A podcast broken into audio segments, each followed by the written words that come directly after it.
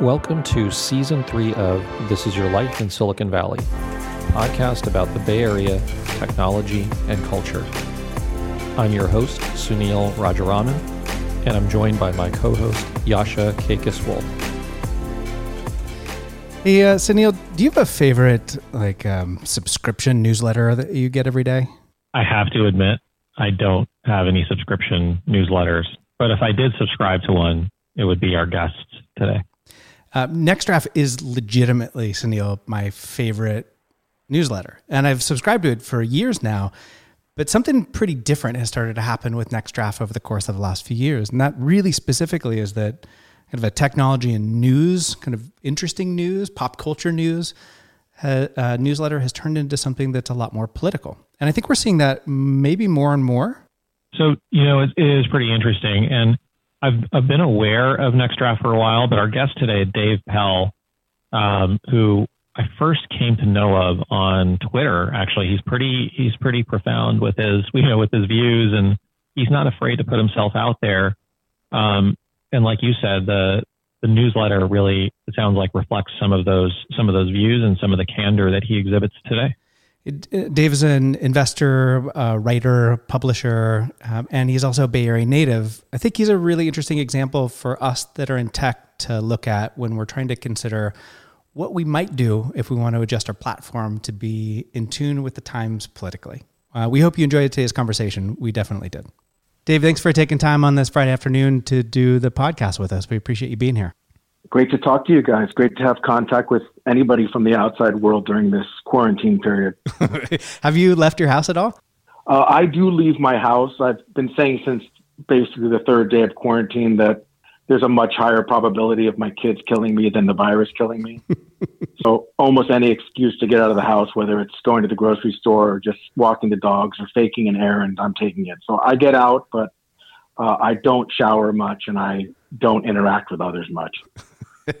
Except on Twitter. But that doesn't really count, though, right?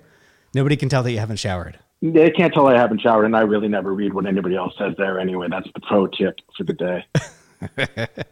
Are you a Bay Area native? Yeah, I grew up on the mean streets of San Rafael, uh, just north of the Golden Gate Bridge. Uh, and I'm, aside from a couple years, maybe three years in New York and one year in Cambridge outside of Boston, I'm a lifelong Bay Area resident. I uh, honestly, I think Sunil, would have done like 50 plus recordings. Dave, you might be like the fifth or sixth person who's a Bay Area native that we've talked to. Yeah, it's it's a it's a it's a cool experience actually in terms of what you guys are focused on, sort of life in the Silicon Valley and life in tech. Both my wife and I were living away from the Bay Area right before sort of enhanced CDs and CD-ROMs took off, and we both moved home at the same time. And uh, it's been pretty wild to see uh, the sort of technology boom erupt and you know blow up around us and then erupt again. It's been cool to have a front row seat. It's not quite as fun anymore, but in those first few years of technology, it was fun to see all the excitement happening right in our backyard. Well, I totally want to get back to the, the not anymore fun comment, but but I'm really curious about uh, being a Bay Area native, and you said you, you left for a few years, but was this a place that you loved growing up? Was it a, a cool place to be a young person? Yeah, I, I liked it a lot. I mean, I, growing up in Marin, it was definitely a lot different than it is today. It was always sort of considered sort of a wealthy community with, back when I was growing up, we were sort of known for peacock feathers and hot tubs and cocaine and a few pretty amazing rock and roll bands uh, lived in Marin from uh, Santana to Journey to Grateful Dead. And uh, so that was always cool and it was a cool place. It was a much more diverse place back then for sure. Mm-hmm. Um, the main way that it was really more diverse is that the, I mean, I went to a public school, but just in general, the people you hung out with, some of their parents were uh, investors, some were tycoons, and some were, you know, worked uh, at the local bookshop or owned a little store. It was a pretty wide variety of people.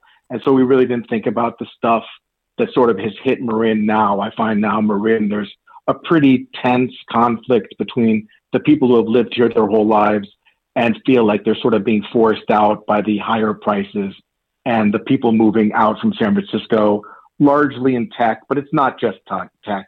It's, I think, representative of the, of the divide that we're seeing all across the country. But um, I've had a few experiences definitely in Marin over the last few years where I've heard from people about those tensions, and it's sad to see for sure. Was um, was the the Marin area like? I guess was it what you felt like it should be back then. Now, let me let me say it a little bit different way. Marin had this very idealized kind of view from the outside and think about the kind of protests that happened here, um, the even the creation of the malt here in, in, the Marin area. Like, there's so many progressive things that have happened here. Do you still feel like that view of kind of progressive Marin exists today? Is that a part of the change that you're seeing, or or is Marin? Um, well, actually, let me just flat out lay it out there. Like, is Marin still an ideal place to be? Well, I think in some ways it's ideal in terms of the, the level of beauty, the incredible weather, the smart people. Some of those things I don't think you can find anywhere else in the world. I mean, when I take my family on a vacation around the world, no matter where we go, me and my wife always say, you know, it's it's hard to really be shocked by beauty when you live in the San Francisco Bay Area. On the other hand, there's definitely been an economic change in Marin that's pretty dramatic since I was a kid. But the idea of it being this sort of very liberal, wholesome place, I think that exists politically, but in terms of actual interaction, I think it's probably a little overstated even when I was a kid. I mean, BART goes a lot of places in our rapid transit system out here in the Bay Area. It goes a lot of places in the Bay Area, but it doesn't go to Marin.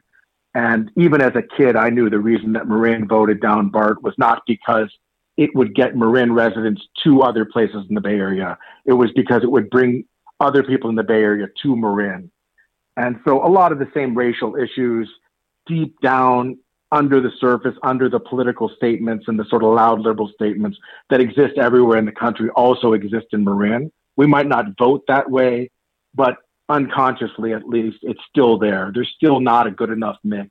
Right now, I live uh, one highway exit from Marin City. And there's really not much more interaction with the kids from Marin City today. You know, one thing that I'll I'll say is the only uh, I think the only brown person in the conversation today, um, and we're we're having a week where, um, you know, we've had a pretty intense week as a country, and I'll say this. I mean, right. I know this is not a podcast about Marin, but both of you happen to live there and we're on the subject. Just my perception, I have definitely thought about moving to Marin at various points in the past, but you know, am I wrong for saying that I feel like my perception is that it's too white? Um, well, I definitely wouldn't say that your perception is wrong. If you feel that way, then you know it's probably real. I would say that there's an incredible variety of people here and a variety of not only political opinions, but personal behaviors. I mean, my wife is uh, Samoan, so my kids are brown. Um, I'm, I'm the only white guy in my family. I live with my mother in law also. A few years ago, when my nephew graduated from Brown and I was uh, in the student store during his graduation at Brown University, I saw they had some hats that said Brown Dad. And so I bought one of those and wore it home, and I always wear it around the house to try to fit in a little bit more around my own house. So this is an issue, definitely uh, multiculturalism that is both in my house and in my life on a constant basis. There, there, there is mixing, and there are good things happening if you seek it out. And earlier this week, actually, for one of the few times I actually really did leave the house and go into a crowd, uh, a friend of mine um, put on a protest in Marin City, uh, you know, a Black Lives Matter protest, uh, protesting uh, the police treatment of um, African Americans and the George Floyd uh, incident. And it was an incredible uh, mixture of people from all walks of life and all different races, ethnicities, and cultures and genders, kids, elderly people. And it really was great. And of all the years I've been a parent in Marin, which is definitely different than being a kid here, um, the best experience I've had so far is there's a dad at uh, my son's school in Corte Madera that helped start the Marin City CYO basketball program. And so about half the kids on the team that my son has been on each year live in Marin City, and about half the kids go to uh, the private school in Corte Madera. And that um, diversity and mixture of all the kids and families on the team has been like a great experience from kids from all of the different neighborhoods. And it's been a great way for us to learn about each other. It's why I know the guy who put on the uh, rally in Marin City, why I was there. And it's just been great to see the communities come together. But an effort definitely has to be made. Um, I know people personally that live in Marin who wanted to go to that rally but felt afraid to go there because of these stereotypes that are so ingrained in people. So I don't know that Marin is really. I don't think it's that much different than anywhere else in the Bay Area in this area in this way, but it, it is definitely an example of one of those places where people speak liberal but act a different way. Yeah, totally. There is a lot of that in Bay Area and tech in general. I want to get into that a little bit later, but you know, one thing and the reason that we brought you on is, I mean, you know about the news. if there is one thing that we can say about you, you you understand news and information and how it's distributed. I first came to know you just randomly finding you on on Twitter uh, as kind of one of the the preferred people that I follow that uh, that you know you should follow in technology, and you always have something interesting to say, uh, whether I agree or anyone agrees or not. No one can deny that you're a very interesting guy.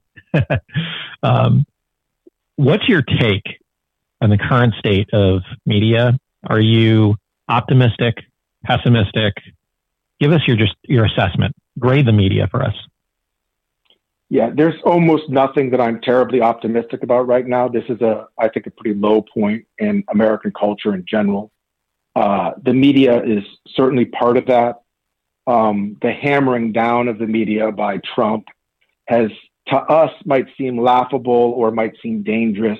But as we've seen over the last week of the responses to the protests, some people see it as a marching order. And there's been so many uh, people in the media who have been hurt or arrested, even on camera by police in the last week. It just shows you how ingrained this message is and how receptive uh, people are to the media as being the enemy of the people.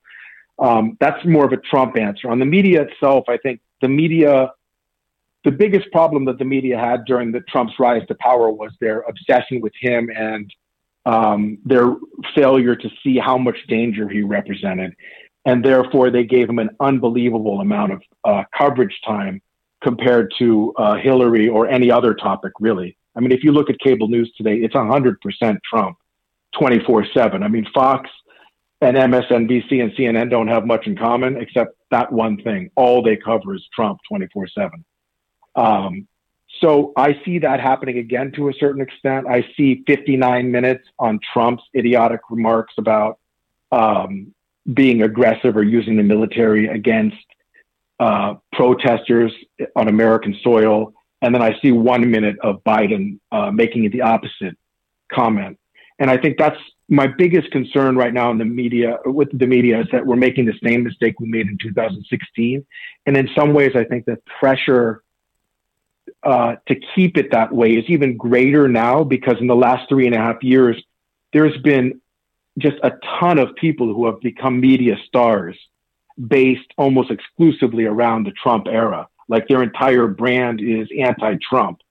And that, I think to a certain extent, that fame and that notoriety and that uh, livelihood even goes away uh, with Trump disappears because people aren't going to want to listen to politics 24 7 if this ends in, in November, which we hope it will.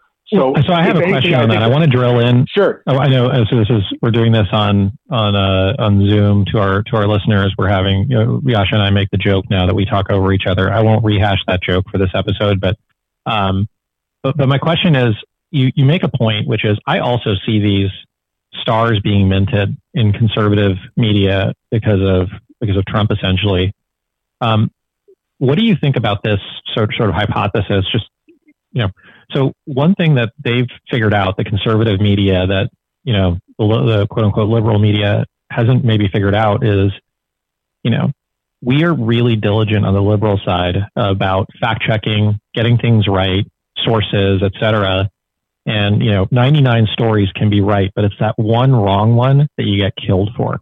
Um, on the other side, if you get one story right, you know, like you throw a bunch of stuff out there, then it's marketed differently where, you know, you look like you look like an all-knowing genius if you get it right. Is that is that a good theory or is that an incorrect theory? I think it's a good theory, but it's it's based, I think, um, on a fallacy in your question, which is comparing Fox to liberal media. The whole reason why we have this discussion about conservative versus liberal media is a creation of Fox News. It is a creation of the alt right uh, on news sites and creating conspiracy theories on the internet. There's there's one media that is focused on fact. There's one media that is focused on the values of liberal democracy, and then there's another media that lies, is entertainment, and is about uh, perpetuating falsehoods in order to keep one side in power and hopefully to keep their own ratings up. So this isn't to say that uh, mainstream media doesn't care about ratings and money. I alluded to those factors already. But the whole idea that there's a liberal media and a conservative media, media is, I think, a falsehood that's one of the biggest problems and one of the most effective tools that Fox and further right uh, media outlets have created to their benefit and to the detriment of society as a whole. There's truth and there's lies. Those are the two types of media that I focus on. I don't I don't take it that there's a is somebody who's arguing that we shouldn't have troops come out and fire tear gas on our own communities. Is that a liberal position? No, that's a truth, and it's what democracy is based on. And we see generals coming out and supporting that position. So, if anything, the the mainstream media has been too soft on Trump because they're so concerned about not appearing liberal. It's created these false equivalencies that are damaging to our society as a whole. It just, I think it should be taken out of the, the conversation completely. There's truth and there's lies, period. How, um, how, I guess, how would, would you recommend somebody spend their time if they, if they're not you, if they're not the editor of the internet and know where to look? Like, if you want to get good news, where do you go right now? Well, I mean, for one thing, I would advise people not to get too swept up in it because it can be debilitating, it can be overwhelming, and there's nothing healthy about a society where all the citizens are spending 24 hours a day screaming at each other about politics, right? We're a representative democracy. We're not like, shouldn't all be in the pit 24 7 screaming at each other. We have much more in common than we have that separates us. So I would avoid it to a certain extent and let the addicts like me serve as sort of a filter um, in terms of places where I would actually get news, I mean, the New York Times makes mistakes, but they've done an incredible job, I think, covering uh, part of the last three years. The number one source I would probably would say that's getting the story the most right over the last three years is The Atlantic. I think of all old school publications, The Atlantic in general has made the best transition to new media of any of them. And um, I just think that they've been right the most if you had asked me this three years ago, I'd say maybe they're a little bit extreme about the threat that Trump represents, and maybe some of their views are a little out of the mainstream. But by the time this time last week, all doubts about that have been erased, and they really have been on the mark. So I would I would highly recommend that. I think the Washington Post uh, has done a great job. I mean, all of it. Of course, when it comes to the opinion columns, you have to read it with all with a grain of salt.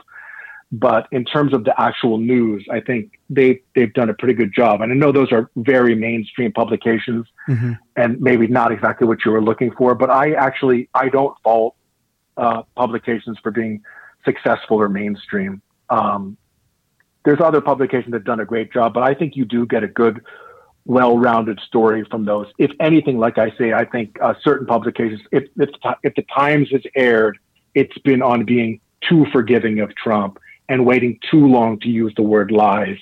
And you're going to see a dramatic shift in the next few months, not because the election's coming. That's what Trump will try to position it as. But the big shift actually is when Mattis and the other generals spoke out uh, this week about the threat of using uh, the military to put down protests in the United States. When you have people that are that hesitant to talk about the threat that we're facing, speak out in such forceful terms and really several of them together, mm-hmm. you know that it's a serious situation. But that also gave a green light to people like the New York Times and the Washington Post to say, hey, maybe we're maybe we should start calling this how we really see it and stop worrying about false equivalence. Yeah. Have you always been a politically minded person? I'm definitely have always been politically minded. My I, my parents are both Holocaust survivors, so I grew up. Our our dinner conversation every night was anti-Semitism, news, and politics, and that's basically my parents are in their 90s now, and it's pretty much continued to this day. Mm-hmm. Uh, most everything I my perspective on all these issues is really formed by uh, their their positions on them, uh, especially my dad. I'm definitely, even though in this interview I probably sound like an extreme liberal, I'm actually, uh, you know, I'm an investor. I'm pro capitalism. I'm, I consider myself a mainstream Democrat, not a far left necessarily. Um, but I've always been politically minded. During the early days of the internet, I was actually one of the first bloggers to uh, uh, cover a Democratic convention. Uh, during the Kerry convention, they had 30 bloggers cover the convention, and I used to write a blog back in those days. In Next Draft, I really wanted to be uh, apolitical and cover things from not a totally unpolitical realm, but at least not focus it on politics. Yeah. I wanted to focus on general news, but the last three years have forced me to do this. So I'm actually next draft is not something I want it to be or I ever aspired it aspired for it to be. I get a lot of unsubscribes. I get a lot of hate mail, but I just think the situation right now is so dire and so serious that to pretend anything is not political today is a mistake.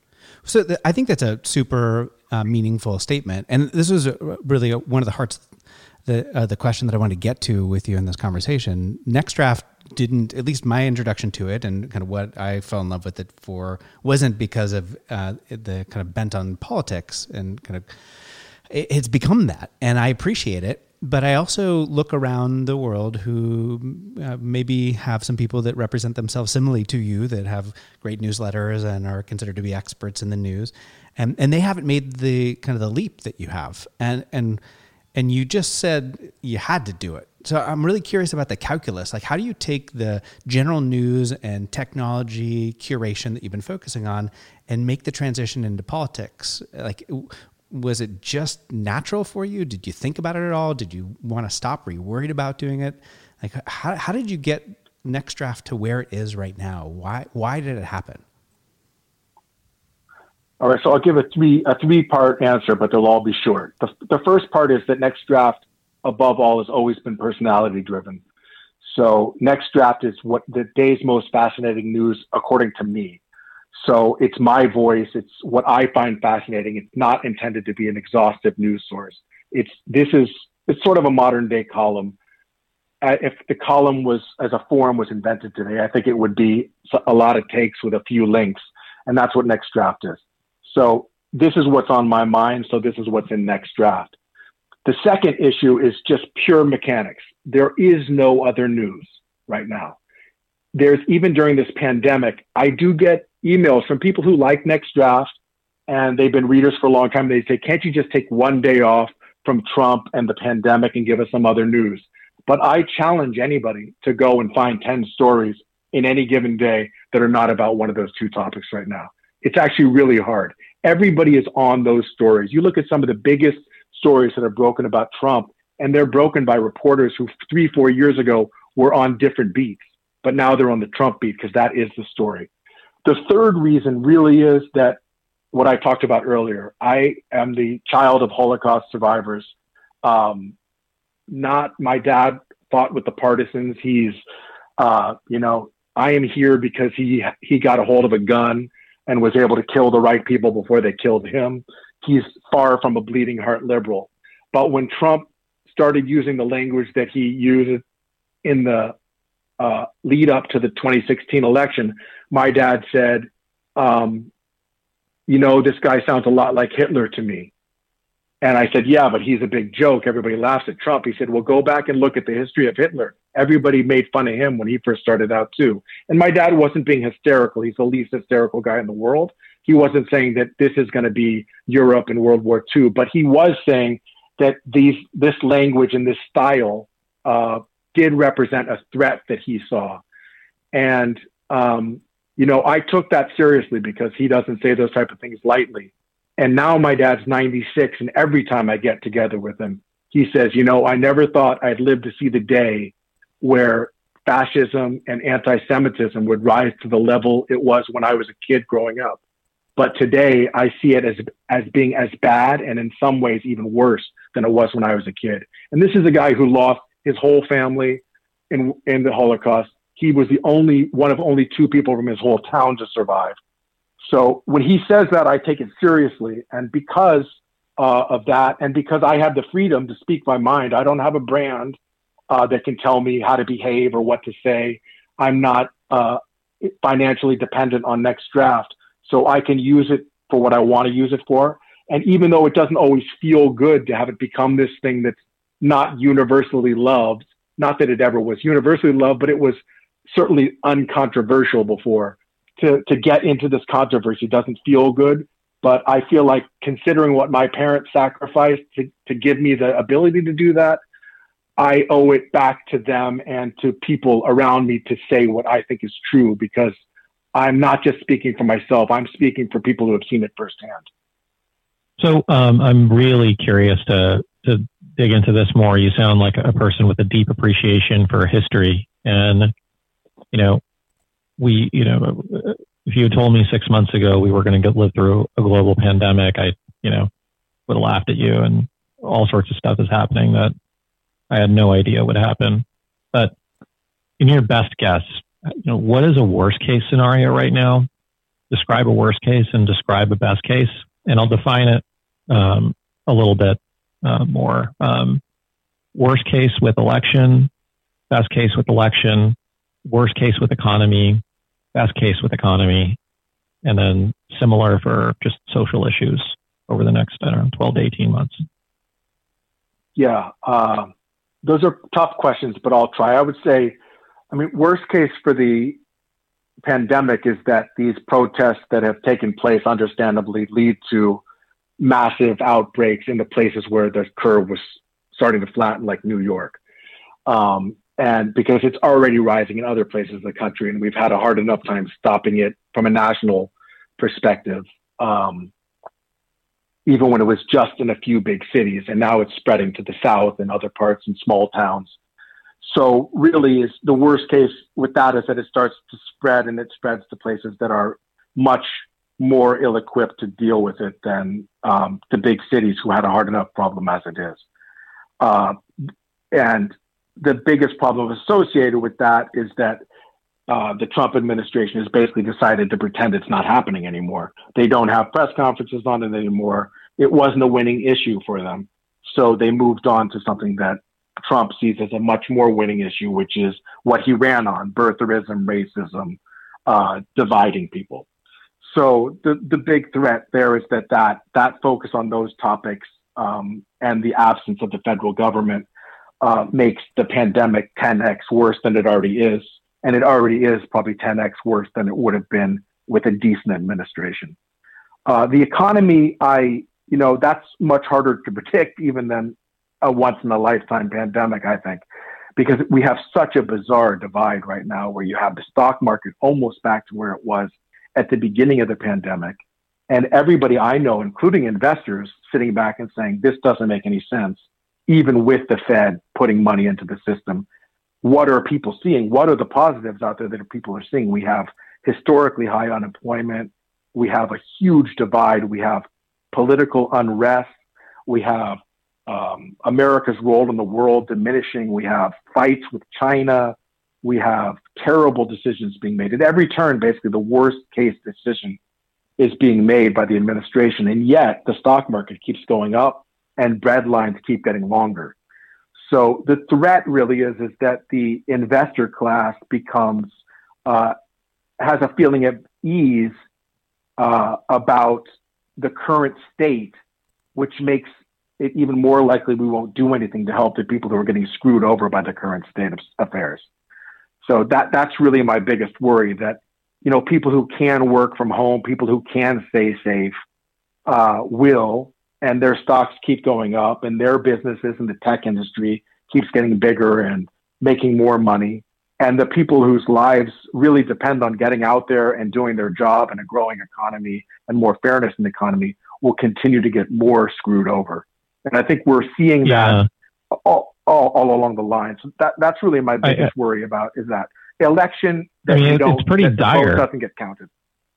Yeah, I yeah, know. I'm not that optimistic, you know, but I'm not saying these things will happen. I'm mostly focusing on the on the bad stuff. And and, and the election, it would be that uh, you know, the votes don't get counted or there's some dispute, he doesn't leave office, which is the most realistic scenario of all the ones I've described so far. On the flip side, um, just to show that I'm not, or to indicate my true feelings that I'm not so negative, with the pandemic, I've seen even with a complete vacuum of almost anti leadership at the top, I've seen unbelievable acts of leadership at the local, state levels, of individuals, of neighbors helping neighbors, of nurses helping patients, of people wearing masks, helping each other, delivering groceries to elderly people, neighbors coming together, working together.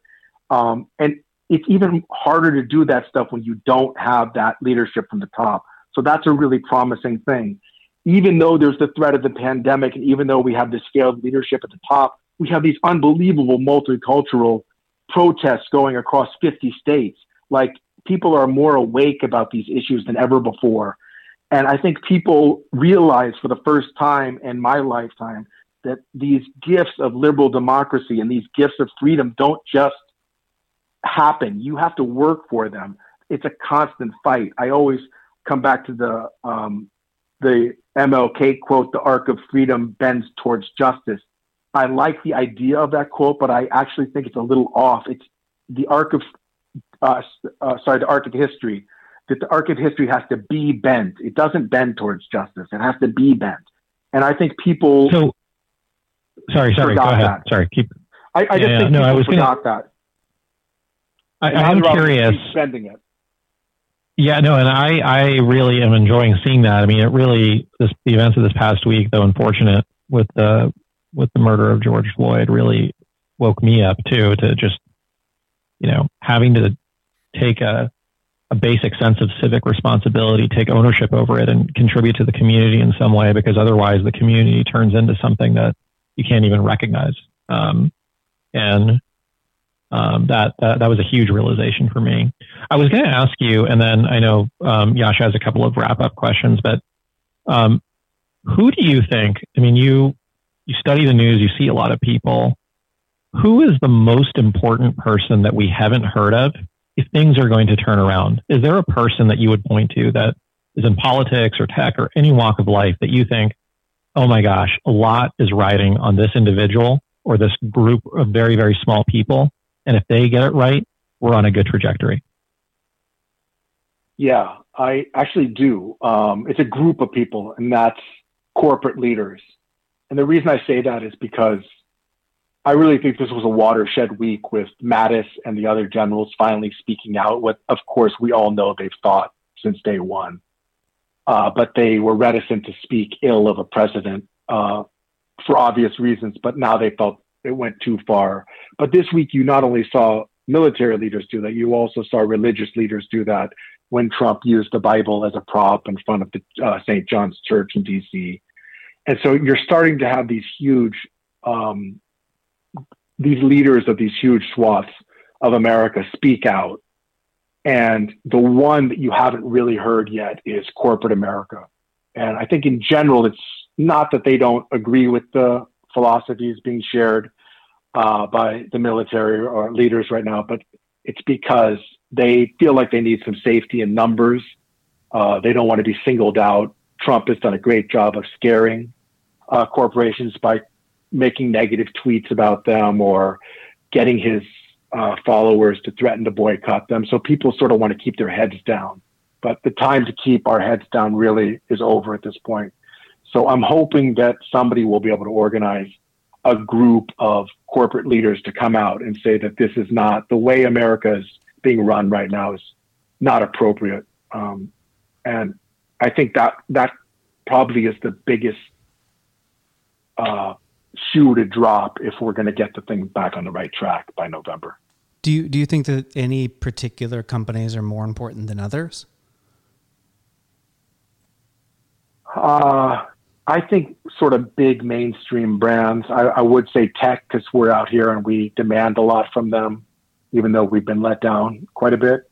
Uh, but no, I think it's just big, huge uh, name brands, Coke, uh, Home Depot. Well, Home Depot won't because that guy is a big Trump supporter. But just the huge brands that you see at the mall and in your supermarket. Yeah. Um, and I, don't get me wrong; they don't have to come out and say, "Hey, Trump is terrible."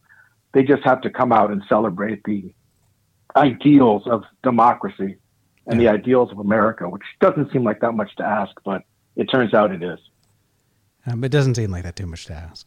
Um, thank you for the time today, Dave. This has been a, a really important and, and good conversation. We appreciate it. We've got one last question for you, and we ask this to all of our guests. You spend a lot of time on Twitter um, and and maybe other networks, but you don't have to say if you don't want. What we do want you to do is make a recommendation on an important follow on Twitter, maybe, and another network if you choose, that our listeners should pay attention to moving forward.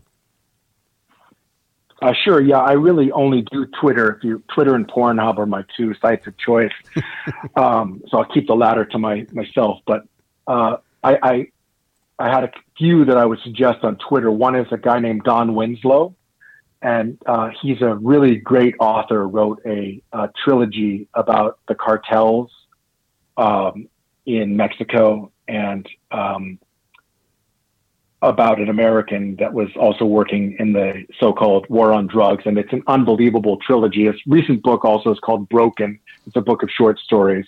He writes a lot about police and uh, their relationship with the citizenry, which is pretty timely. But he's just a really smart guy and really tells it like it is, and he's very connected in the worlds of government and um, police, and he tells things how they are, and he's I think a very good follow. Uh, another one is on Twitter, Sleeping Giants, and that's like a organization. It's really just one person, but or one or two people, but they basically let brands know when their advertising is showing up adjacent to alt right or even neo Nazi material on the web, and they let them know about it. And a lot of times, those uh, brands are removing their ads so uh, they've been a big thorn in people like Steve Bannon's side. So they're great. Uh, for the pandemic stuff, Andy Slavitt is uh, probably my favorite follow, and his stuff is now his. He does these Twitter threads, and they're being uh, republished on Medium uh, every day. So you can find him there too if you just search for Andy Slavitt on Medium. That's actually the best place to read his Twitter threads on the pandemic, and he's really informative both from your personal behavior stuff, what's safe, all the way to the macro level of the government response. Um, and I actually worked with him and Medium to get get those tweet threads to a wider audience. Uh, two others, Soledad O'Brien is really excellent because she holds the media, um, the mainstream media's foot to the fire in terms of um, what kind of headlines they choose and false equivalency and if they're being honest enough and if they're calling a lie a lie. And then the last one is more fun. This guy named Billy Corben, who people may have seen his documentaries. Cocaine Cowboys was, I think, his first big ones. Big one. He did uh, a one on steroids in baseball called Screwball, and he's done a few of the 30 by 30s, 30 for 30s on ESPN. And I love following him because he lives in Miami and he constantly tweets about weird and bizarre things happening in Miami, and he ends almost all those tweets with just two words, because Miami. And I just get a kick out of it and find it fun to follow him. So that that's a fun one. Our interview has been pretty serious, but really 99% of my life is joking around. So these, it's a it's a strange time. So I guess we had to focus on those important issues, but uh, I, I like the funny stuff also. We appreciate that. I really appreciate you being with us today, Dave. Thank you very much. Well, yeah, this is awesome. Thank you. Thank you, guys. Uh, Sunil, did that conversation, maybe just at the beginning of it, make you want to move to Marin? That conversation makes me want to take a long nap and watch a Disney movie. It's uh, it's sometimes uh, tough to have conversations that are about kind of the truth about what's really happening. And I appreciated the candor that Dave had. Um, I think he shows that in his public persona as well, but it's super nice to be able to have a conversation with him and kind of just feel the earnestness in the way that he goes about putting together content that he thinks is going to be useful for people. You know, we've we we have a lot of different types of guests on the podcast. Some of the interviews are funny, some of them are lighthearted. I mean, if we were going to have a serious you know, topic discussion, uh, he is the right person to have it with, and he's direct. He knows what he's talking about, and he has good perspective. Thanks so much for joining us today. Thanks for listening to This Is Your Life in Silicon Valley. If you enjoyed listening to this podcast as much as Sunil and I enjoyed recording it, please go back to the application you found this podcast on, rank us five stars, leave us a comment.